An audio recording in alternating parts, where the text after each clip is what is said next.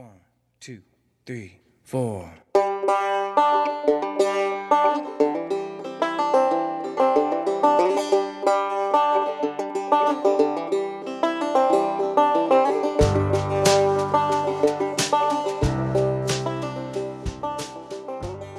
Where arts and culture summits the airwaves, this is the Nine Rails Arts Podcast.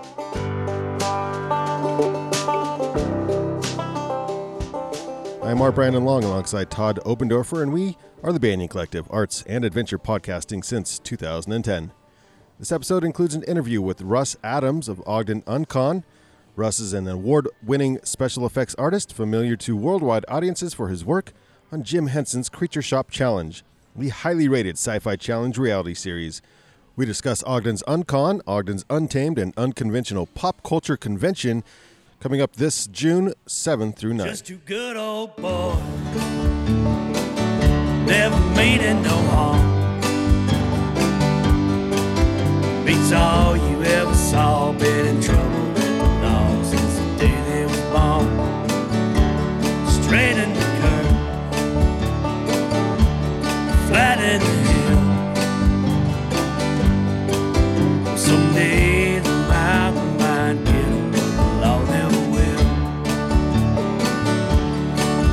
their way the only way they know how. That's just a little bit more than the law will allow. Well, our house band nailed it once again. Good old Not boys. only yeah, exactly. Not only do I love that song, this old Waylon Jennings song. I think if you listen to the lyrics, that song is written about you and I. It is. It is. Yeah. Tan van is the car. Is it, is. I don't think it can jump as many of the rivers and things like that as the General Lee could, but I'm willing to give it a shot. that's what I, I was just gonna say. Let's let's not go there. Let's let's do it first and see what Tan van can handle. You know, let's let's go there for. So huge shout out uh, to the proper way. Thank you for our our int- our intro song and these fun ditties they do for us. Yeah. Thank you, boys. Uh, excellent work. Excellent work. And uh, where are we hanging out today? We are uh, at Cuppa on 25th Street. We are sharing a plate of cookies. Oh, I haven't had a bite yet though. Yeah. We're going to get to those. I think they're maple cookies. Yes. And I think you got a drink. What are you drinking today? I did. Uh, went with a uh, caramel latte with almond milk Yeah. To So, start my Sunday. Here. I think that's a perfect way to start a Sunday morning. Yeah. Not too bad. Uh, we sat down with now Russ Adams is on the uh, arts advisory Advisory committee with us, Yes. right? And uh, and it says here that he he was uh, he rose to fame quickly on the Jim Henson's Creature Shop Challenge uh, because he was a fan favorite on the show thanks to his quick wit and willingness to help his fellow contestants. The quick wit, I get, I'll- I'm going to agree with that. You're gonna agree with that? I'm going to agree with that, but his willingness to help others. I don't know. That kind of remains to be seen. I'm not sure. I'm pretty sure he's going to appreciate us saying that as well. So Uh, it was a really good interview. We we go in in deep there on just what he does and how he became an artist, along with um, what's why is the Ogden Uncon different, and it and it is, and I didn't know until he, but he explains. no, this was why. an important conversation. Yeah. It went from zero to I think 50 minutes. In less than 50 minutes, I think we could have just kept talking. For It went by so. really fast. So again, Ogden's Uncon is coming up June 7th through 9th. And uh, this is an interview with Russ Adams, who is in charge of everything, so that you will learn everything you need to know about Ogden's Uncon. Are you recording? Yeah. Okay, Yeah. so get up on that though, because yeah, so, So we have to get on top. yesterday, you not Yeah. so much. But, Okay, good. But Todd does for sure. um, is are we good? Yeah. Okay, so Yeah. you know the weather yesterday wasn't great. Um, it was supposed to be great in my head. So I teach two classes this semester. I'm teaching a drawing class and a studio art for the non-art major class. And so I was so excited. I was going to bring the students downtown. I was going to have them draw. We were going to meet at the at the Monarch, you know, surrounded by the mural up there. And uh, anyway, rained out, weathered out. It just it was like a hundred percent chance of rain. I'm like, let's not do that. So so we went back uh, to Although school. that is a new skill What to, is? to draw in the rain and the. Yeah, like to a little bit of mist would be fine, but uh, and the fact that I think for one of the classes we were going to use some watercolor pencils, which would completely just Extra skill. Yeah. yeah. Would, which I guess would have been okay for watercolor paints, you know, if Maybe, it had been yeah. raining or something. You just dip your brush on the rain. But anyway, did the old last minute plan. And so for my drawing class, uh, for our final project that's due last week, uh, two weeks of school. So excited to be done. Oh, I need a break so bad. I'm sure the students need a break too. Uh, anyway, so our final drawing is a surrealist piece, right? And so I wanted to pick a surrealist film. So I kind of go through some things. I was going to go old obscure. Um, but I ended up going with the 1985 Terry Gilliam Brazil, which is amazing and completely out there. Have you guys Wait. seen Brazil? You've seen Brazil. Oh, Brazil's the name of the film. Yeah, it's a Terry Gilliam piece. You said, which one did you just mention a second So, ago? Gods Must Be You said Crazy. Time Bandits. Time Bandits. See, same guy, Um, yeah. just done or probably around that time period. But uh, I hadn't seen Brazil in about 15 years, and it was brilliant, like so good. Are you Really good cast. Not with that one, no. Um, Robert De Niro's in there. I've forgotten that he was in that. Oh, so so so good. But uh, a lot of, um, you know, obviously the image is just whack. I mean, that's the whole point, kind of, with those things. But uh, a lot of practical effects in those, and so that's kind of a nice little lead into this. Uh, so we are talking with Russ Adams, and we have his original business card here, which is actually better than a lot of original business cards. Don't So I wouldn't even Don't not. even. Now let's be honest. I can't read the bottom two lines. Well, with- that's perhaps the, with the a magnifying print, glass, Todd. yeah. That's the fine print. Oh. You're not supposed to. Yeah. I like that's the fine print. That's A little yeah. closer. Okay. I've got that booming voice. So, I don't wanna, Russ Adams, the operations manager for um, Ogden's Uncon, which we'll talk about in just a second. But let's talk about you for a minute. Is that cool? It depends. I'm not running for president, so I guess we can go for this. I'm like probably the one from, person in America that's not. Interested in running? or- Yeah. I mean, everybody just keeps coming out of the woodwork, but Yeah. No, that's not going to happen here. no. I mean, I'm looking All around us. your space right now, and there's Yeah. The too many skeletons. Probably actual skeletons. There's actual skeletons here, yeah. yeah. Uh, so we are on location at your studio. Um, what's the name of your company? Ogden Uncon. Oh, Oh, are you talking about the special effects? let's talk about company? special effects. Oh, Let's talk so to that's you for a Escape second. Design Effects. I haven't said that in a while. man. Escape Yeah. Design Yeah. Effects. So th- has that been put on pause? Are you still yeah, doing it's some kind of hibernating right now. I, I tried to do some gigs, but um, Uh, my my wife quickly, re- you know, made me realize that I can't do both at once. She's right not now, seeing so- you as you're planning on con. So if you add on top of that, Yeah. So yeah, it's it's basically in hibernation right now. I mean, I think the last major project I worked on was prob not even that. It was I think it was a gig for uh, a trade show for a company that was um, local company. Uh, I want to say like uh, a novelty size something. Yeah, well, it was it was a, a life size okay novelty in my opinion, but the it was a really big grizzly bear, you know, and and so we had to build the forest and everything that went with it. So it was Wait, just we know for that the- company, I think. Kodiak Cakes, Yeah, I think. Kodiak Yeah, Cakes out yeah. of Park City. Yeah, Yeah. Yeah. Have I have we seen the bear? Have you seen the bear? I hope not. There, the Kodiak Cakes has representation at Outdoor Retailer, I believe. Mm, So Maybe yeah, that's what they used it for. yeah. Oh, I hope not. Because they, they had no time, and this is the one thing. This is like the bane of my existence. Either the money is short or the time is short, and so they came to us with this with, with this thing. They wanted tw- it was like 21 days. We had to build these these pine trees, these giant pine, like 12 foot trees. Which is only And- like a few days after. Like I think God had more time than that to Oh, make yeah, bears. I think so. You know, and so I had to sculpt this thing out of nothing. And the, the, the thing is, is it was a really the, the bear itself was great, but the fur that we needed to make it look real, really realistic was going to take something like 15 weeks to get. I mean, and that's just standard, you know. And um, I like that. Brandy, like that. I like. Oh, that's just standard. that's hair just time. I mean, standard. this is just- like everybody 15 knows weeks. that. Everybody knows that. Don't be a time. punk. Yeah, Yeah, you know that. What the hell? So so instead we were we had like we had like no time to find fur so we're buying stuff from joann's and stuff like that trying to piecemeal some fur together and while it looked great on the bolt when you put it on a giant creation like that it just made it look like a big stuffed animal so i was a little bit you know, I was like, this kind of blows. You know, this is this is a night. This is like a representation of my work, Exactly. I and see you know, that, Yeah. so Did they, take possession? Oh yes, thank God. And then and it's been about a year. They keep telling me they want to refer it, but to refer it, we're talking like eight grand easy, you know, and Easy. yeah, and it's just sort of you guys are just I killing me. like I well, I have to go through it. I have to I have to pattern out this bear, which is essentially twelve feet tall. Oops, sorry, my bad. Um, that was letting me know that you guys were going to be here. Um, so it was like 12 feet tall and it was it was really made to look you know bulky and so i had to pattern that whole thing out and so i was like this is this is gonna be this is gonna be costly and Yeah. you know uh, they i think they've tried to get a hold of us a couple of times but never brought the bear back and so i was like Forward and onward. yeah i'm just Forward sort of like onward.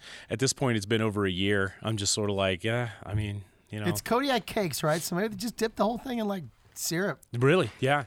You just cover it in honey or something, you know, and some bees. And Oh, I mean, we did our best to make it look realistic. It, it's just the fur, you know. The fur was just you know substandard. I mean, we, I think we bought something like three bolts of you know fur for this thing, and you know it was with, just. with everything I know about you, you're not about substandard bear fur. Thank It's you. I not. appreciate it. Yeah, it. uh yeah, usually we would just be punching that stuff in with a needle, you know, and just sort of like getting it all in there, like we did with Bigfoot over there and the lion. You know, it's sort of like I was just going to say I'm, I'm taking photos of, of the podcast here, but if I turn around, there's no there's no lack of subjects here to, to no- photograph. No, lack of- Um, there are people watching us. People in costumes. and costumes, yeah. I see pieces dead and- people. It's probably a good idea. So, okay, so let's go back just a little bit further. Let's get to know you. Um, when did you start doing what you do? Were you were you a kid? Yeah, pretty much. I, you know, I, saw this. Ep- uh, this is my favorite story. Is like, you know, I, w- I was younger. I was way younger. I can't even tell you when, but um, I saw an episode of Mister Rogers' Neighborhood where he went behind the scenes of the Incredible Hulk, Oh, and nice. you got to see Lou Trent. You know, because remember he was always into pretend and stuff like that. Oh yeah. So we wanted to show the kids that you know this was all pretend, and so they transferred, you know, transformed Lou Ferrigno into the Hulk with makeup and all kind of green paint and everything, and I was like hooked from that point on. You know, and I yeah, I'm starting to learn all the processes because there was no YouTube back then, and you know, you were just trying to figure out how I everything I don't went even know together. how you did it then. Oh, it was it was nuts. Because I mean, now I, eh, when I think about it, it's like, how in the hell did I did Yeah. that? You know, because I, I would look at like Fangoria magazine, and sometimes you get lucky enough in, in some of those those periodicals that you'd be able to see a creature in progress. Did they have a, you know? like how tos every now and then? No, no how tos, Really? but they did have like a shot of it, like maybe missing something, so that you could kind of see a little bit behind the scenes of mm. what was going on. And I'm sitting there with a magnifying glass, just studying the hell out of it. And after you know tens of thousands of dollars later, you know I've gotten to the point where you know now I know what's going on and stuff. But but yeah, I I went through that all through high school and stuff, and I was about to go to college. I had a kind of a full ride to uh, the Art Institute of Pittsburgh, and I had to give that up because my grandfather was like telling me about how you know starving artists and stuff like that. He's like, you could be dead on the street with a heroin needle in your arm, or blah blah blah. That's so what I we- tell my students as an That's the advisor. Really? dream. Yeah. That's the dream. Yeah. It's the dream, the heroin needle, but only if it's only if it's really cold. And you know, so you know, I um I, I ended up giving up my my ride to uh, to go to the military, which I don't regret because I did have a lot of fun in the military. But you know, um, ten years after that, I get out and I decide, you know what, I'm going to try this again. And again, there he is.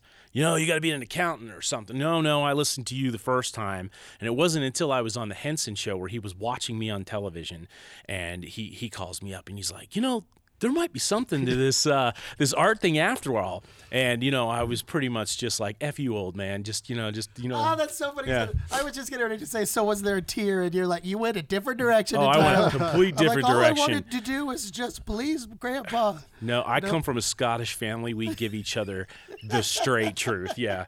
You know, sometimes it hurts. Sometimes it gives the old man a heart attack. You know, what are you to do? I mean, Well, Long as I'm in the will. He saw some benefits, and so uh, from a child to uh, Henson's uh, show. And what's the name of that?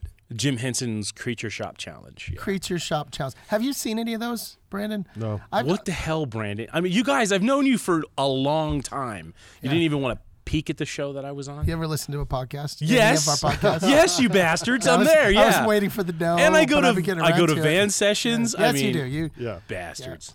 we, we, but don't This is think a we don't one-sided support you. friendship. Yeah. Oh my god. Let's just say it's a little lopsided because I have seen what you've done. So, um, Are they up So on YouTube, by the way? Is that where you go? Where? Jim Hens- uh, No. no. Oh no, YouTube. Oh, Are, are there You- any of the can- episodes on YouTube? I think you can get them. I don't. I Because think have, you can have get you seen my after YouTube. school special on YouTube? You have an after school special. on I YouTube? have an after. So see, there's some miss. Okay. There's stuff well, missing this is the us. first I'm hearing about I that. understand that. I got one thing I'm Yeah. known for, you know, besides that's true. swearing on national television. You know, I mean that's that's the only other thing I've got. but I can. But we can catch up on YouTube. Okay. Right. Yeah, we can do that. And I think like I had to buy my own copies of the of the whole season. I mean, on the show or not. I had to wait 15 years until somebody uploaded that video, my after school special, to YouTube. Uh, see, and I didn't know you were find it. serious. I thought I- you've been I'm like screwing serious. with me right now. No, Now. I'm gonna have to go find it. Yeah. You'll get a good laugh. Have a few drinks first, especially. it's hyper dramatic. Oh, So uh, No, how are particularly we- like the German dubbed. Uh, the, what's it called? The words at the bottom. Oh, is it all the subtitled? Subtitled. Oh, that's right. Yeah, Yeah, subtitled. yeah. it was German. That's the, subtitled. that's the one copy somebody found. yeah. oh my Had German god. subtitles, but it's it's all there, and that's all it's after school. That's fantastic. glory. So what you Yeah. like a were you a drink you know drunk uh, drunk kid? You know, I mean, were you abused? Were you you know were you molested? I mean, It was dramatic for so sure. So everything, all Uh, of the above. You were drunk, molested, track and, uh, star abused. who lost a leg, Damn, that's that's cold, man. who then restored a, a Mustang, and I can't tell you what happens after that. With the parts it from your gets- it- mechanical it, leg. It goes downhill. nice, nice. I don't know anybody that can say that as far as an after school special. I don't have that. God, That's like I feel inadequate. part of pop culture for me growing Oh up. Oh my was- God. Were the after school specials and that whole idea. I found that Todd. So we have a new employee at the shop at Gear Thirty, and uh, she's been to like two or three shifts, and she says, "Heard heard you were in a after heard you were in an after school special television show." I'm like, "Okay, how did you find out? Who told you?" And it was someone who worked at an ex job of mine years ago, uh, who she ran into at the at the gym, and was like, "Hey, I'm working here now." Like, "Oh, Brandon works there. Ask him ask him about the after school." sp-" So yeah, it gets apparently some. So why did you not go and it. do more after school specials? Uh, Did you try? I think in my no this this let's bring it back around. In Oh, my, sure. Let's take the focus off. Of in my head, I had the same issue that you had that, but I don't know if I didn't really have a family member telling me like that's not a good way to make a living. But I but I had it in my head like I don't I don't know if that's good. I don't know, know if that's smart to pursue. Like that's not a good living. Like I should because if you don't mm-hmm. make it, you're screwed. You know, blah blah blah. And so I should probably Well, go were back you the to main school character? in one episode. Not Still. like That's that's There's probably worse reasons people Dude, had yeah. to move from Iowa to LA or something, you know. So and then I also thought like, God, there's a lot of you know, there's a lot of downtime on sets, oh, right? Oh, yeah, and I'm like twiddling my thumbs, and I felt like I can't, I couldn't do that. And then you look back, you look at people who like ma- who do uber well after being an actor in their entrepreneur stuff, like Yeah. Ashton Kutcher or somebody, and they're like, oh shit, well that person did it right. You go make the money, and then you can go do be productive in Yeah, society. yeah. yeah. I had this weird thing, like I don't feel like I'm being productive in society sitting on a set all day. Hmm.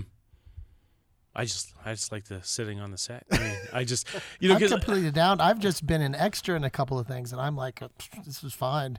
As Yeah. long as there's, you know, you got some food. You get paid, snacks you get food. yeah. Yeah. Well, I think it depends on what you're doing as well, because like you know, like I watched some you know some of the shows, um, uh, and, and you'll see the behind the scenes stuff, and they'll be like the kids will be studying, you know, because they they're, they're out of school doing Right, the stuff, yeah. so they're Tutors they're still doing their yeah their Yeah. homework and stuff Mm-hmm. like that, and they're or they're or they're memorizing you know memorizing their lines. But for us, it was always cool because you were always building something because some asshole director was always trying to pull something out of the air that wasn't in the script, and now all of a sudden minute. yeah, and so you're trying to create something at the last minute out of nothing, basically.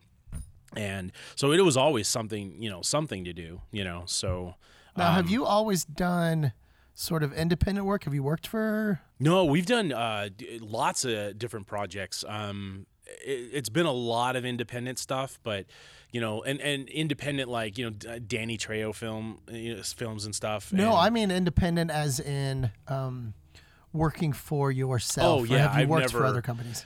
The only time I've ever actually worked for another shop was the Hensons, um, or when I'm hired um, by a company. Like uh, sometimes, like when we worked on Pirates of the Caribbean, there wasn't just us. I mean, there were hundreds of people out there doing Right. stuff. I'd stick so- around for those credits. Yeah, yeah. So Yeah. I mean, you Company you after sort of, company and- yeah, exactly. So I mean, you you were there. I was there as Escape Design Effects, or you know, I don't I don't even think no. I think it was straight up just my name, but you were a you know, there was an ultimate you know um, company doing everything, and you were a subcontractor, you know, and stuff. Right. So I mean.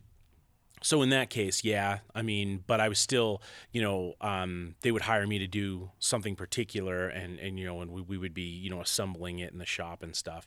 Pretty much, we were just an extension, you know, and it just depends on how on how it, you know, you know how it rolled out. But you know, for me, it was, it wasn't so owning your own shop isn't necessarily the way you even want to go because so many special effects artists are um, independent contractors so they bounce from studio to studio Right. you know uh, yeah just making sure you know like some days you might be doing like you might be uh, the fur guy on on on this project and then two weeks, three weeks later, maybe even a month, you're over here and you're doing the sculpting for the beginning parts of this particular project. And then another time you'll be doing makeup, and another time you'll you know you'll be uh, you know painting you know stuff on the 3D printers. So you don't get and- too attached. I remember when I was when I working Yeah. for the Luminous. We were just talking earlier down in Salt Lake earlier. Uh, a couple of the uh, effects artists that we worked with disappeared for a couple months at a time and would work on. I think one of them worked on one of the first Iron Man or something like that. you Oh, know? yeah. But just maybe a phase of it, right? Yeah.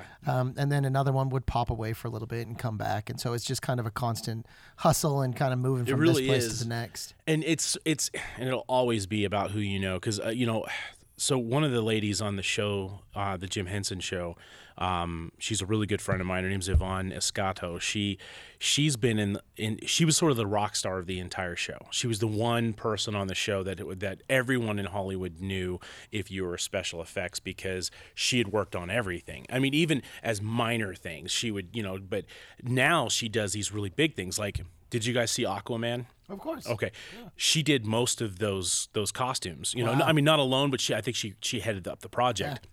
She seamed this Hellboy uh, suit for the new Hellboy. Built the arm. What? You know? this is yeah. on his chest. No, that is definitely not his chest. He is totally wrapped in foam. so, you know, um, and so you know, I mean, so it just depends. You you you work your way. Sometimes you get lucky enough to, uh, and sometimes that's all it is is luck. You get lucky enough to uh, to be able to score the you know the, the the hero portions of the film. But most of the time, we're just working on some of the background stuff. If people don't if you have somebody questioning the background stuff, then no one has done their job. So, you know, every little element of the film is uber important. It may not just feel that way. So, you know, depending upon what you're working on, you may be like, "Oh, I'm I'm painting rocks." Well, if those rocks don't look like rocks, then Yes. you haven't done your job, you know. Yeah. So and if they're not able to get that camera up in there exactly to yeah. really see those rocks, yeah. Which those those are some of my my favorite like I don't know, just little Star Trek episodes. I think the older ones where you're like, that does not look like a rock. The Yeah. rocks bounce off the characters. Oh my god! Or the I beam that suddenly somehow there's an I beam in- built into the ship or something, and and it's laying on somebody's chest, and clearly it's styrofoam. The guy's breathing and it's slightly moving. It's like, come on, can we do something? We weight it down with a sandbag on one end to at least kind of keep it, you know. Or but- just hold your breath. Hold, Hold your breath. damn breath. That kills me the most when you see dead people in, in, in and clearly they're still breathing because they couldn't hold it. And there's there's some uh, some Uh, can you think of an? I'd love to, an, of an, an example. I would love to go watch one. That Oh my God! Almost any of them. It's like they don't even try anymore. It's like no one teaches people how to be dead anymore on on, on a film because they're, they're, the even when you hold your breath, your heart's beating, and sometimes you can see that if they're not wearing like if they're not wearing a shirt or they're wearing a tight shirt or something, and it's like I can see his damn heart beating. You know, his his rib cage is moving or whatever, and What what Yeah. eyes do you have when you see a movie? Do you have the eyes that don't notice those things, or do you? I look- try not to, honestly. I, I just want to get lost in the story. But the second something takes me out of the story and I don't know what it is, I begin looking for it, you know, and I'm like, and that's that's the biggest problem with CG that I have is your brain is telling you something doesn't quite, you know, measure up and you can't figure out what it is. But the fact that you're out of it and trying to figure out what isn't what isn't quite right, you've you've lost your audience think- because I want to say uh, it's a literary term. ver- Veris, verisimilitude. Does that sound right? Verisimilitude. Oh, hell, I don't where where Worst you, case when we need them. Yeah where Yeah. you are you know you're reading a book and you're you're buying it all and so for me in uh, lord of the rings i'm watching the you buy I'm buy, you buy all of it you buy the all the stuff going on and then all of a sudden um arrow boy what's his name? Uh, Lo- Leg- Legolas or whatever his name is. I don't know. But he's like he's like they're getting ready for battle and he's running in a field and this giant, uh, overgrown uh, mammal comes running by, like a rhinoceros thing, Mm-hmm. and he just and he s- reaches his arm out and grabs like a rope and just swings like backflips on. I'm, Oh, and then all of a sudden I'm out. I'm out. I'm like, Yeah. in no world ever, even in the Lord of the Rings, would that Yeah. ever happen. or at least make it look like there's some kind of physics in there that would allow it to happen but maybe because i mean I mean his his hair is barely moving, you know. I mean he's just and he's at this weird angle, you know, where it looks like he's being sucked through a wormhole or something. You know, it just doesn't yeah, I mean it's come on, you know, think think think these things through, right? I'm not a fan of CG. I you know, obviously because I'm I'm a practical guy, but you know, if they if they're used together they work really well. But when you go CG heavy on something, it's sort of I in my opinion, it leaves people wondering why doesn't this look right? You know, I mean Do you have to make that practical argument anymore? Is it always, you know, is it been is it reintegrated back into film? I I don't think it ever really kind of disappeared. So the, the the real thing. So one of the big things about CG back in the day was when it started to take over a little more was that it was it was less expensive and it was faster. But the problem was, you know, that it it, it didn't become any. Fa- it actually takes longer now to do the CG. Maybe it's because they're trying to be, uh, you know, more accurate in things. But like the movie Brave, every hair. Yeah. yeah, so like mo- the movie Brave, hair in particular, her hair took them three years to develop, and it's like, okay, I could have animated a goddamn wig in that amount of time. You know, I mean, it's like you know we could have we could have done that on set. You know, um, and it's way more expensive because now you have all these people who they're not just computer geeks, you know, and stuff coming into the. These guys have like major degrees and things like that, and they want to be paid for you know. Whereas before it might not have been as heavy, you know, and now if you change a scene in CG, it takes all kinds of reprogramming to get that done. Whereas for us, you just take the actor and move them a little differently. So it's like almost on the spot. Um, makeup doesn't really take that long anymore. I mean, yeah, there's an actor, you know, he could be sitting in a chair anywhere from, you know, three to six hours, depending upon how much makeup he's in. Like the new Hellboy, he, he's probably in there for a good, a good, you know, five to six hours, you know, trying to get into that suit, you know. But at the same time, you know, how long would it have taken them to completely, you know, computer generate him and then not have the flexibility of changing anything on the fly, you know? So because a lot of the stuff they keep in movies are accidents. You know, I mean, uh, you know, like the the, the really cool little blip, like that whole thing with um um. Uh, Dustin Hoffman. I, I'm trying to remember the name and name of the movie where he's he, he hits the taxi and he's like, "I'm I'm walking here, or I'm working here." You know, he hits it's really famous scene. You know, that was an accident. The damn taxi driver Yes. broke Yeah. the barricade and just sort of like drove by and he never broke character he did his thing and walked off and you know and then there was even that little interaction between him and the cab driver and then they just kept shooting the scene that whole iconic scene was an accident that should have never happened but so you can't you can't have those fun little accidents when everything is you know on a computer schedule you know so i don't know that that's my opinion on it but Well, sort of as a child of the '80s, I mean that was everything for me in a movie where you know those practical effects. And so there's there's no question that I'm a fan. I think a lot of kids maybe growing into CG don't appreciate it as much as I might, but I think that even they feel that when they're taken out of it. I think it's that important. You know what's fun is to go watch um, uh, Planet of the Apes from the beginning. And, and how- which one The the series. So the very first one, and then just watch them all the way through because there's are we're talking about the ones in the 60s and the 70s Yeah, yeah, oh okay From the beginning, all the way through. Yeah, sorry. So all the way because that's all costume, right? Yeah. And then up to however they're doing it, CGI mix or whatever now.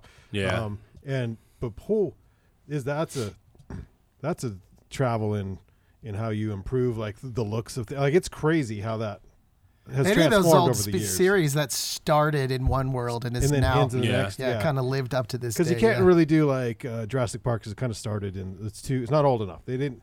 Well, of course, if you go look at dinosaur movies in the '60s, they're The pretty. first Jurassic Park had a pretty lot of Well, you know, there's a lot of that stuff in effects. in in uh, Jurassic Park that was practical. Oh, I mean, yeah. yeah, that that T Rex was real. I mean, yeah. it was it was you know it was it was a gigantic you know you know animatronic robot. You know, and um, same thing with the uh, the the, the Triceratops that was laying on the ground. You know, it That was thing sort was of cool, yeah. yeah. There was just like uh, the puppeteers were up inside, probably a little bit below the floor line, Breathing. but- yeah, breathing. Yeah. because he wasn't quite dead He yet. wasn't quite dead yet. Yeah. yeah, So you've, you've you've kept yourself busy, yeah, yeah.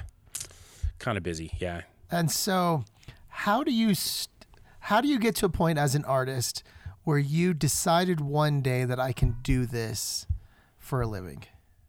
When did that I- time come? Or were you hustling other things at the time? Were you working at restaurants when you got started? No, I so when I first got out of the military, obviously, you know, you know, bills needed paid and stuff. So I, I was working up at uh, a local, uh, you know, uh, manufacturer in Freeport, you know, and I had moved up the ranks. And I started to I started to question.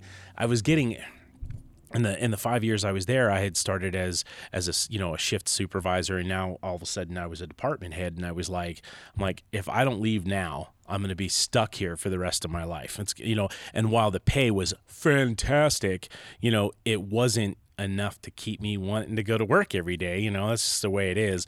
So I um a fluke happened and my boss was at the he was just this piece of garbage and you know his his hump of the week needed a job and so I was out you know and that's how easily I was replaced. And that's why I never worked for another corporation again was you know uh, because of stuff like that. So I decided at that point you know um, that I was going to go off on my own that that was the that was the moment. And so I, I, I opened up my own studio started out in my garage and just worked my way up until you know. This conversation, the best businesses started in their garage. Really? Yeah. I mean, I don't think a there's. very special place. it's like a garage is, is like this magical cave, you know, and you can just do so much with it. And so when people say that they're starting out and they're working out of their garage, I mean, those are, you know, it just happens that way and it's fun that way. Like I used to love rolling out of my bed and I could just walk in. Not, I don't have to brush my teeth or whatever. I'm just walking into the Change shop. out of your pajamas. Yeah, not even that. Just walk out into the damn garage and get to work. You know, where you know then I, I and I loved my studio so much in the industrial park. Um, but when I moved in there, it was like a whole new world. I mean, yes, I had to get dressed. Yeah, I had to drive out there. It was like four miles away. But once I was there, I was like, I was like the king of that space. You know, no matter what. If I wanted to, you know, if I wanted to just, you know, burp my, you know, my way through the shift or or whatever, and you know, I could I could yell and scream, and if I smashed my thumb on something, I could just let them rip, and no one was going to tell me boo about it because I was the I was the guy, you know, and and so, you know, And the only person that was going to let you go is you. is me, yeah.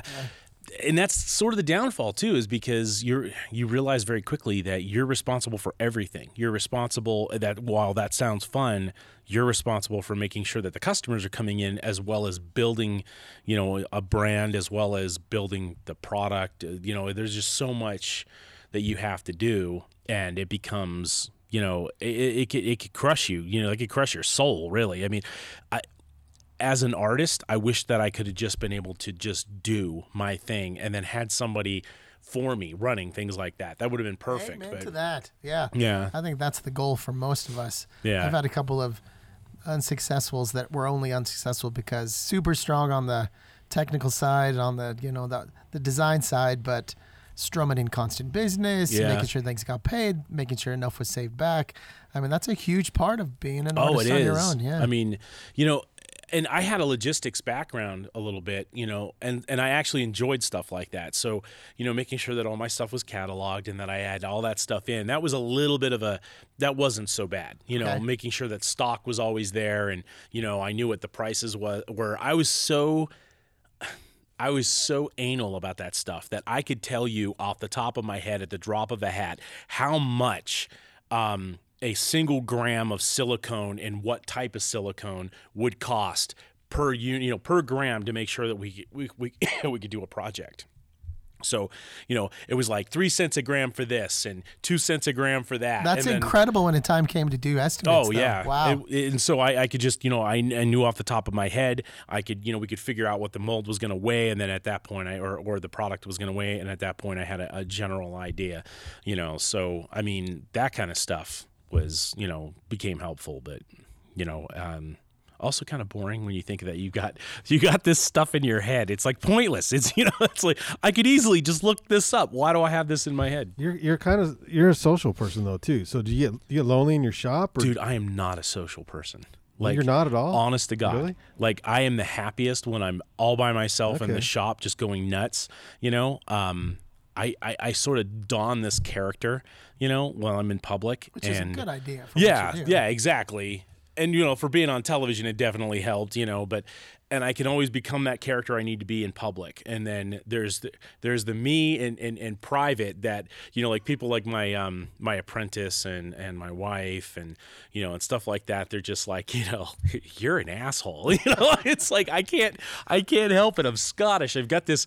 You know, my grandfather. We, you know, just you know, he was always this type that even if it was a good day, he found something to bitch about. It was like, don't get too excited. There's always something going wrong, you know? And so uh, you kind of focus on that. I catch myself doing it. It's like, Jesus, Eugene survived in my bloodstream, you know? It's like, The cycle continues. it does.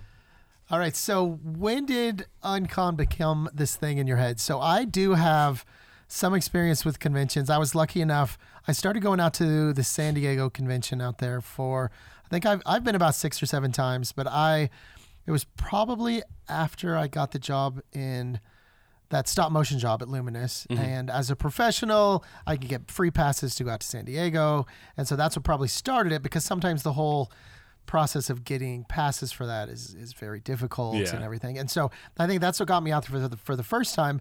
But for me, more than anything, uh, and I grew up with a love of, of comic books. I was really big into comics in the in the early 80s and into the 80s a little bit and uh, and then of course the love of pop culture and effects and I think that's one of the reasons I loved San Diego's Comic Con is because everybody would just send their current projects down from from LA and we get to see the full cast and the full thing and uh, and so as far as smaller conventions like so that's my idea of uh, Comic Con to, to tell you the truth right I remember Well, going yeah, to the founder. They created Yeah, all of that, everything that we do now. and I have some concept when I was younger, younger of going to smaller conventions like at the mall or something where I could buy some comic books and I could have some of my favorite comic book artists sign some pieces, things like that. But since San Diego's Comic Con, I have not um, made time to go even to Salt Lake's Comic Con, right? But I do know that Salt Lake's, um, and, and that's a whole nother show. It's what what should I call the the Salt Lake Comic Con You comic want me to convention? answer. That's okay. So that'll be another conversation. And so I haven't made it down there for that. Um, That's the PC But- version. was was this idea of Ogden's Uncon brewing for some time? No, actually, it's funny. So all three of us sit on the same, uh, you know, the same committee uh, for the city, the Ogden, uh, s- uh, Ogden, City, Arts Advisory Board. I do the same. Yeah. No, not even boards. Board. Ogden, or council or committee? Ogden City Arts Advisory Committee. Committee. Yes. Okay. So I, I The hate committee is clearly safe in our hands. Oh my Don't God, yeah. I'm the chair. so- You're the chair. oh my god. So I guess it could be worse. I don't know. Um we it could be me, you know, that that would be a downfall for all of us. Um so we were sitting in that committee, and you know how we go around at the end of the committee. We'll all talk about the projects that we're that we've got coming up. And uh, Scott Patria, who sits on the committee with us, he uh, is it Patria? I always say Patria, and now I Patria. wonder. Okay, Patria, yeah. okay, good. Um, he was asking, he was like, "Why don't we have you know?" Because I'm always saying about, "Oh, I'm, I'm going to, to to to to Texas for this con, or I'm going to do this," and Scott's like, "Why don't we have one of those around here?" And I was like, "Well, you know, I'm I'm not sure why that is. I mean, we you know, there's always the one you know south of us, but." You know, he's like, no, no, no, for like Ogden, why don't we have something? And so I, you know, I, I started thinking about it. I was like, I, I don't know why we don't. And so I started crunching some numbers to see if it would work, and it would, it, would- it would definitely work, you know. And um, so I, I, and then I just, I found myself pitching it to the city as their project. This, this was something that I thought the city would want to take, you know, take on as, you know, like the corner, you know, the, this really great idea that they've got. You know, I thought this would just be another one of those, right? And they're pretty much no no you know it's yours. And, and by the way here's some money and you know go get started. And i'm like you know at that point i was like oh you know shit you know? It was like so and i had done up until about at this point this was like september of 2017 uh, we started the planning and you know uh, f- first thing was first we booked the the Eccles Center and you know started doing all the stuff Like that really we needed far to out, do. though. Oh yeah, it was like two years ago. Yeah, we were we were like, yeah. I mean, it, everything started to come together really really fast, and then you know, um, started working some things out. I had done by by this point that we're recording about 53 you know comic cons as a celebrity guest in like the last five years you know so it's it's been a lot you know Yeah. And so I had some experience. But the cool thing about being a celebrity guest is you get to see all of it. I mean, yeah, you're kind of pampered while you're there in most cases, but smaller cons, they kind of let you see things that are going on. Like I would sit in on their security briefings and stuff. Like uh, Chicago's. Um, uh, what was it? Uh, Midwest Fur Fest. You know, I was a guest up there, and they were just they couldn't believe that I was just sitting there. They're having a staff meeting, and I was just sitting there watching their uh, their Taking security notes? briefing. Yeah, and and so they're like, "You really find this stuff interesting?" Uh, yeah, yeah. I kind of like to, to you know to, to learn the behind the scenes stuff. So, you know. I, I learned all this. That's very well, smart. yeah, And, Yeah. and sometimes you can't even help it. Like if you're sitting there and you'll hear fans bitching about something about the con that didn't work that they can't believe they implemented and it's actually affecting you know the attendees. And so you hear that and it's like oh well i guess if i had a con i wouldn't do that. And you just started these mental notes you know? Mm-hmm. So that's kind of how it was it was born out you know? And then you know and now we're like what 60 days away? You know, I vomit every morning, and you know, it's sort of like we're getting close, man. We're like, oh, So this has truly been your full time gig for a little while for now. two years now. Yeah, I mean, basically, you know, the first year we were putting things together, so I was able to work on, you know, uh, escape design effects projects and stuff. Um, but yeah, I'd say for at least for the last year and maybe a couple of months, it's been 100% full time. And when I say full time, I'm not even joking. I'm I'm working on this from 7 a.m. when I get up until 3 a.m. when I finally go to bed. I mean, if, if it's not graphics that we're doing, it's Right, right. But we're gonna you know we're gonna see that though. Though everyone who goes is gonna notice that, uh, you know, because they should pick up on the little, the little things like you said that you've been able to gather mental notes along the way, um, which I'd love to. I'd love to know an obscure one if you have one, um, but uh, that you that you're able to implement into I think that Uncon. I think one of the big ones for for most people were they would go to, to to cons like the one in the south, from, you know, south of us. They and a VIP ticket, they sell just as many of those as they do a regular, you know, three day pass or four day pass or whatever it is, you know, and so the whole feeling of being being a VIP becomes nothing. I mean, if everyone, if you're buying a VIP ticket so that you can line jump and you can get preferred seating and panels and stuff, that's great. But if there are 20, 50, 60,000 of those people, you know, all, you're standing in a line regardless. Yeah. So what we did was we said, okay, well, we're hoping for between, you know, 3,000, 6,000, 10,000 people, whatever. We're only going to make available 300 VIPs, and that'll be it. Once it's done, it's done. And so that way, no one could possibly wait in a line for very long. And if you line jumped, you might be the only person in that line, you know, so you know you're not you're not running a cattle farm at that point you your your your your attendees are getting a con, you know a convention a real convention experience they're having fun they're not waiting you know for two hours You in still line you still have any VIP tickets left? Uh you know what? I think we have a few left. I mean So they they were selling. they were yeah, they Yeah. were they were going. They were screaming. As a matter of fact it was the number one thing that we were selling you know. Um, and then one day passes started coming up and i was like well that seems kind of like a you know why would you buy a one day pass? Well it's probably somebody who wanted to just kind of get a taste of something that they hadn't done before and so they would buy a one day pass and they'll probably buy you know a three day pass after that or whatever but but yeah, it was uh, lines, waiting in lines to get three seconds with a celebrity that you that, that you kind of admire was not worth it for most people. They they would complain about that most of all. So what we did was we limited ticket sales and we limited the availability of things like VIP passes so that you got more time with those celebrities. Um, and like one of the other things was photo ops. You get three seconds. Three seconds. They, they'll bring you in. You take the photo. you leave. two, one, done. boom. And you know, That's you tighter than Disneyland with Mickey. I'm telling really, you. I'm telling you, you know. so for us, you know, I know it doesn't sound like much, but we've worked it out so that you have 21 to, to 25 seconds, which, if you think about it, as you're clicking that off, and we're having this conversation, that's probably five seconds. We keep going. I mean, there's actually a decent amount of time that you can say hello and keep things going and stuff. We're still not up Mm-hmm. I to saw you in seconds this, yet. and I mean, you can at least say something. Right? Exactly. Yeah. Try and in build the photo a tiniest bit of rapport at all. Exactly.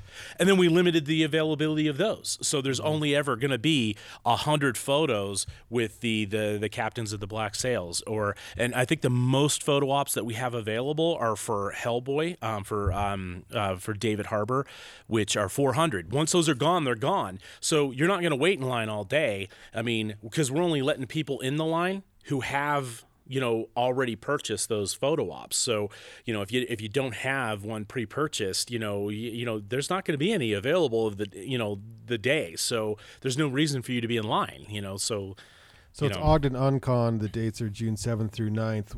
What makes it an Uncon? well we kind of branded it after the city. So you know we were kind of going for that whole you know still untamed thing. So uncon is unconventional it's untamed you know. And so we were bringing in by being unconventional we're doing these things that other cons don't do. You know we're giving you more time with celebrities we're limiting ticket sales we're trying to make the con experience more more fun for you um, and then we're bringing guests that wouldn't normally be seen anywhere else. Like Sophia the robot has never been seen anywhere else at a Comic Con, and she's appearing at ours is the very first one she's doing. Same thing with Amy Hill and Max uh, Jenkins. He's the new Will Robinson. This is his first. You know, um, we're pulling from genres that. Uh, that are not just the next Marvel movie, you know. So, you know, we're gonna have some, you know, like guests like um, uh, next year. I, I don't want to. I don't even want to ruin it, but it's a hip hop star, you know. And so, you know, we've got. You would never see these people at comic cons because why? No one thinks about that. All the all the all the con promoters think about is is the next Marvel movie. Well, you know, and that's the other thing. If you've seen them anywhere in Utah, you're not going to see them at, at Uncon because we won't have people who have already been here. We're looking for people that have never been seen before. So, you know, they're coming to Ogden for a unique, unconventional experience. And because we're doing things 24 hours, you know, we're getting that whole untamed thing where we have all these parties and pub crawls and all that stuff. You know, is like the whole the whole town's going to be involved in this. that's what we're hoping. Yeah, we're trying to essentially turn, you know, Ogden's 25th Street into into the Comic Con. So you spent two years planning and preparing for this. Um, one, one, it better be damn good, Russ. And two, no pressure. Yeah. and two, are you? Is this is this a one off? Are we you thinking of next year already? It Like, all depends on the turnout. I mean, yeah, we are thinking about next year. Um, like some of the things, this is another thing. that- Okay, I'm gonna kind of throw this back out there. One of the things that make us unconventional are the fact that we're actually trying to help out our our local artists. So we have these things called artist helping, uh, sorry, artist helping hand programs. Like we're bringing in this Pitch Fest writing contest. So we have all of these publishers from around the country you know coming out to to essentially allow you to pitch to them so that they can help you critique your query letter your marketing plan because now Very if you cool. write a book you have to have a marketing plan you know um so they help you critique that. They help you get ready. And you know what? If you impress them while they're there you've just had a one-on-one with a couple of publishers and that's not something that anyone can really say nowadays unless you you have money or you're you're uber famous or whatever. Uh, another one is the real guru experience where she's a hollywood uh, casting uh, producer uh, sorry casting director and so they're going to do, you know, really quick um, workshops on how to uh, audition in front of a casting director and um, things that you should know and, and that you should do. This This is my could good chance. for you. This is your chance, This is yeah. my chance. I get back in the swing You of know things what? here. I would Yeah. I would die if Katrine was actually involved in that problem. You know that project that you were that you were What's that her you did. What's her name? Katrine McGregor. It well, it was her. Seriously? I'm not kidding you. Are you She came- dead she's out of? Salt That's Lake, right? awesome. Yeah. Well, no, she's now in Boise. Okay, Yeah. but she was out of Salt But Lake. yeah, yeah, she was for years. She she uh, she's who said go you go try yeah. She Every recommended time. me a lot. it's the smallest damn world, man. I mean, Are you But yeah, yeah, Katrine McGregor's Yeah. running. Oh, yeah. She Oh, runs no, Real for sure. Guru, and Yeah. she's going to be coming to do that. I'll actually, I'll hook you up with her because she Oh, probably cast you in the first place. That's awesome. now You're gonna have to pull it up on YouTube to remind her. You know what she casted was um, before Danny. oh, I can't remember his last name. Who was in that '70s show?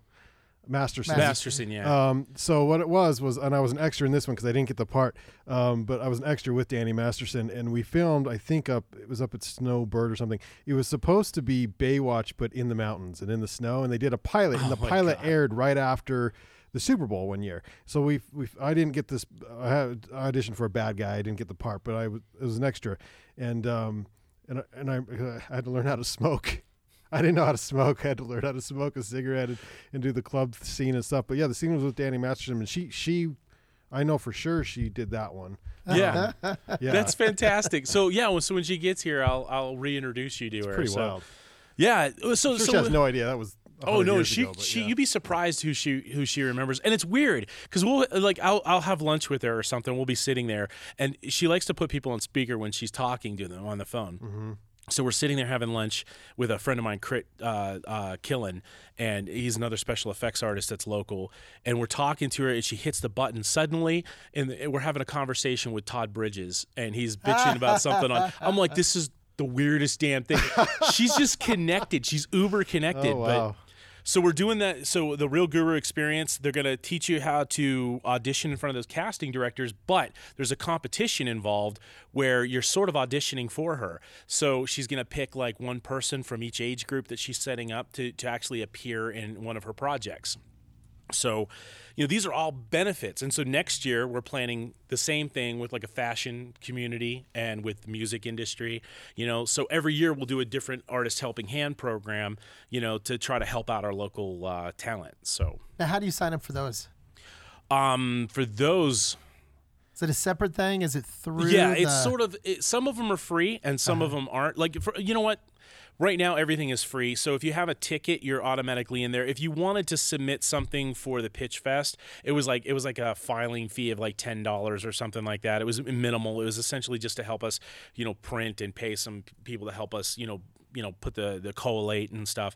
So, um you know that that was really minor but i mean it you know when you know that you're about to to talk to a you know an actual publisher and we've got three of them coming out so not to mention um, one, two, three, three published authors um, with with significant pieces like um, Jay uh, Bonansinga, who uh, wrote all of the uh, the Walking Dead novels. So Oh, wow. yeah, and Jay is an incredibly personable guy, you know, and so people can you know ask him questions and get their books signed. I'm sure they have a copy of them, you know. I mean, just you know, just stuff like that. I mean, stuff that that a normal, I guess you would call a normal convention wouldn't do or didn't wouldn't care enough to do for local artists. So uh, maybe that's the benefit of being an artist and and and running this. So You could meet Hellboy.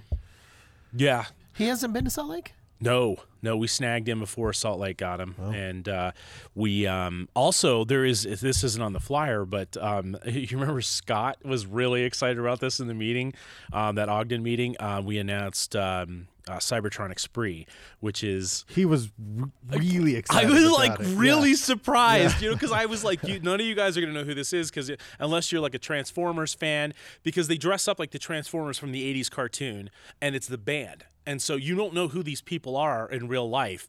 They're just you know, you know that that's oh, that's the pink transformer. I can't remember her name. And there's all their sound wave or shock waves over there, and and you know, and then you've got the original um, Bumblebee, you know, the the the the bu- you know the Beetle, you know, Uh-huh. and and so they and, and, and they're actually badass. I mean, like you you listen to them and they are they are crazy good. And so they'll be performing, uh, you know, uh, June eighth at the at the con. So All right, that was Russ. I could talk to you all day. That was a quick fifty minutes right there. Um, holy crap! I need you. Give me a, your last, your thirty second pitch on why everyone should get tickets to Ogden Uncon. Why you should get Ogden? Because what are you a punk? You know, I mean, are you a goddamn punk? I mean, was no. only four Yeah, seconds. Four Yeah, seconds. was- See, I think I got to the point. No, buy a ticket because when you buy a ticket to Ogden Uncon, you're not only supporting our convention and our future years, you're supporting local artists and you're supporting the economic, you know, you know, an economic impact of downtown. You know, um, you know, in so many ways, and the community, because you know Ogden deserves to have something fun like this that comes around every year that people are really excited about and getting ready for and stuff. And then the businesses, I mean, think about how much it helps the businesses downtown. You know, we've got, you know, we we did an uh, what was it? Uh, independent economic impact report on just 3,000 people, and it was going to be $700,000 of economic impact to the city of Ogden. That's that's incredible. You know, I mean, that's not coming to us. You know, that's going straight downtown to local businesses. Uh, just imagine every year that, that that that's the possibility. So for for no other reason, buy a ticket for that. You know, for that reason. So help support the community. Oh, what a nice, selfless way to finish the show. I try. There's like one little tear. There's a little. T- oh, well, in my eye or your that, that that's dust. You know, Plus, part of me's thinking that it's like a, it's a, it's an effect. It's not. and it could be. I got. I, I might have tear sticked him. Yeah, I totally tear sticked. Him. Well, thank you so much for your time. Let's do this again sometime. Definitely, anytime. Yeah, thanks, Russ. Thank you, Russ.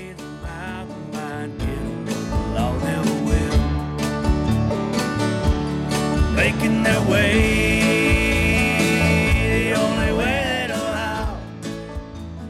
Well, once again, we can put a bow on it. That's going to be a wrap for episode 14 of the Nine Rails Arts Podcast, produced by the Banyan Collective, arts and adventure podcasting since 2010. Don't miss an episode of the Banyan Collective's Nine Rails Arts Podcast as we explore what it means to be an adventurous creative in 2019. You can hear the stories of Ogden's new Nine Rails Creative District, including those of the district's epicenter and home of artisans, designers, creatives, and our future home uh, within the Monarch Building. The Monarch Building. Follow the Nine Rails Arts Podcast on Facebook, also on Instagram at the number nine for Nine Rails. For more from the Banyan Collective, simply search the Banyan Collective on iTunes, Spotify, and yes, on YouTube. This week we'll leave you with a little something from our Van Session Season 2, a ditty from local hip hop band Grits Green. Yeah, I- man, I've been wanting to play Whoop There It Is for years, and these guys are like, no way, man. I Maybe swear we that, need that some would of that kill right it. now, right? Whoop There It Is, man. Tag team back again. Oh, all right. Let's hear track number three. Okay. Four chairs, four chairs, four chairs, four chairs.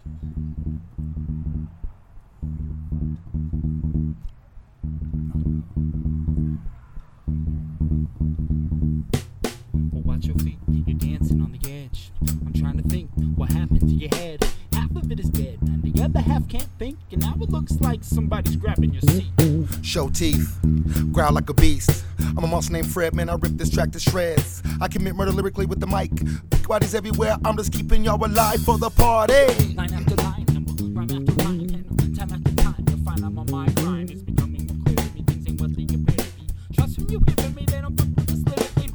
Certified wordplay, like my heart to throw the key away. So hate can't enter. There's only love inside to share with everyone. So cherish life, y'all, and live. Cherish every moment, man, and live. It's a gift. Come on. Four chairs, but there's one less standing. Ha. Four chairs, but there's one less standing. Right. Four chairs, but there's one less standing. Right. Four chairs. Four chairs, cause we line them up just to knock them down. Ha.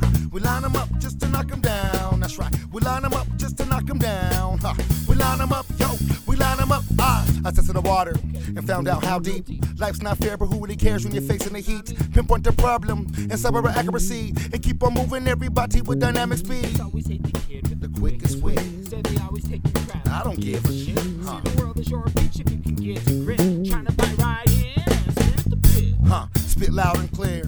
A grimy beat. Welcome to the theater. Move your meat, lose your seat. I'm Roger Nitties, aka Mosh Pit Jones. I'll slam you in the face and smash you silly Yeah, clones. you better got your nose. It can that quick. Bow. Pops out where you'll People back then, yeah. ain't talking that. Uh-huh. A grade school tag. That's right. Elbows. And fat lips, cause uh, four chairs, but there's one less standing. Oh, four chairs, but there's one less standing, right? Four chairs, but there's one less standing. Ha. Four chairs, huh? Four chairs, cause we line them up just to knock them down. Uh-huh. Them up just to knock them down. That's right. We line them up just to knock them down. Huh. We line them up, huh. we line them up. Yo, I'm not a Martian, I'm a human being. I use 40% of volume to oil the machine. With 360 gigabytes of memory, a perfect circle. A finely tuned apparatus programmed to think globally. It's all about the passion. You giving it We gon' keep on rapping. till you wish we quit. You can keep on swinging, but girl, you're missing it. Uh-huh. Quit looking for the future. This is it, yo. This is it, this is it. Another rhyme scheme. We all original. We do our own thing. Time is now, time is now. Thanks for listening. Tune off your big screen. Tune in the big screen. This is it, this is it. Another rhyme scheme. We all original. We do our own thing. Time is now, time is now. Thanks for listening. Tune off your big screen. Tune in to Grits Green.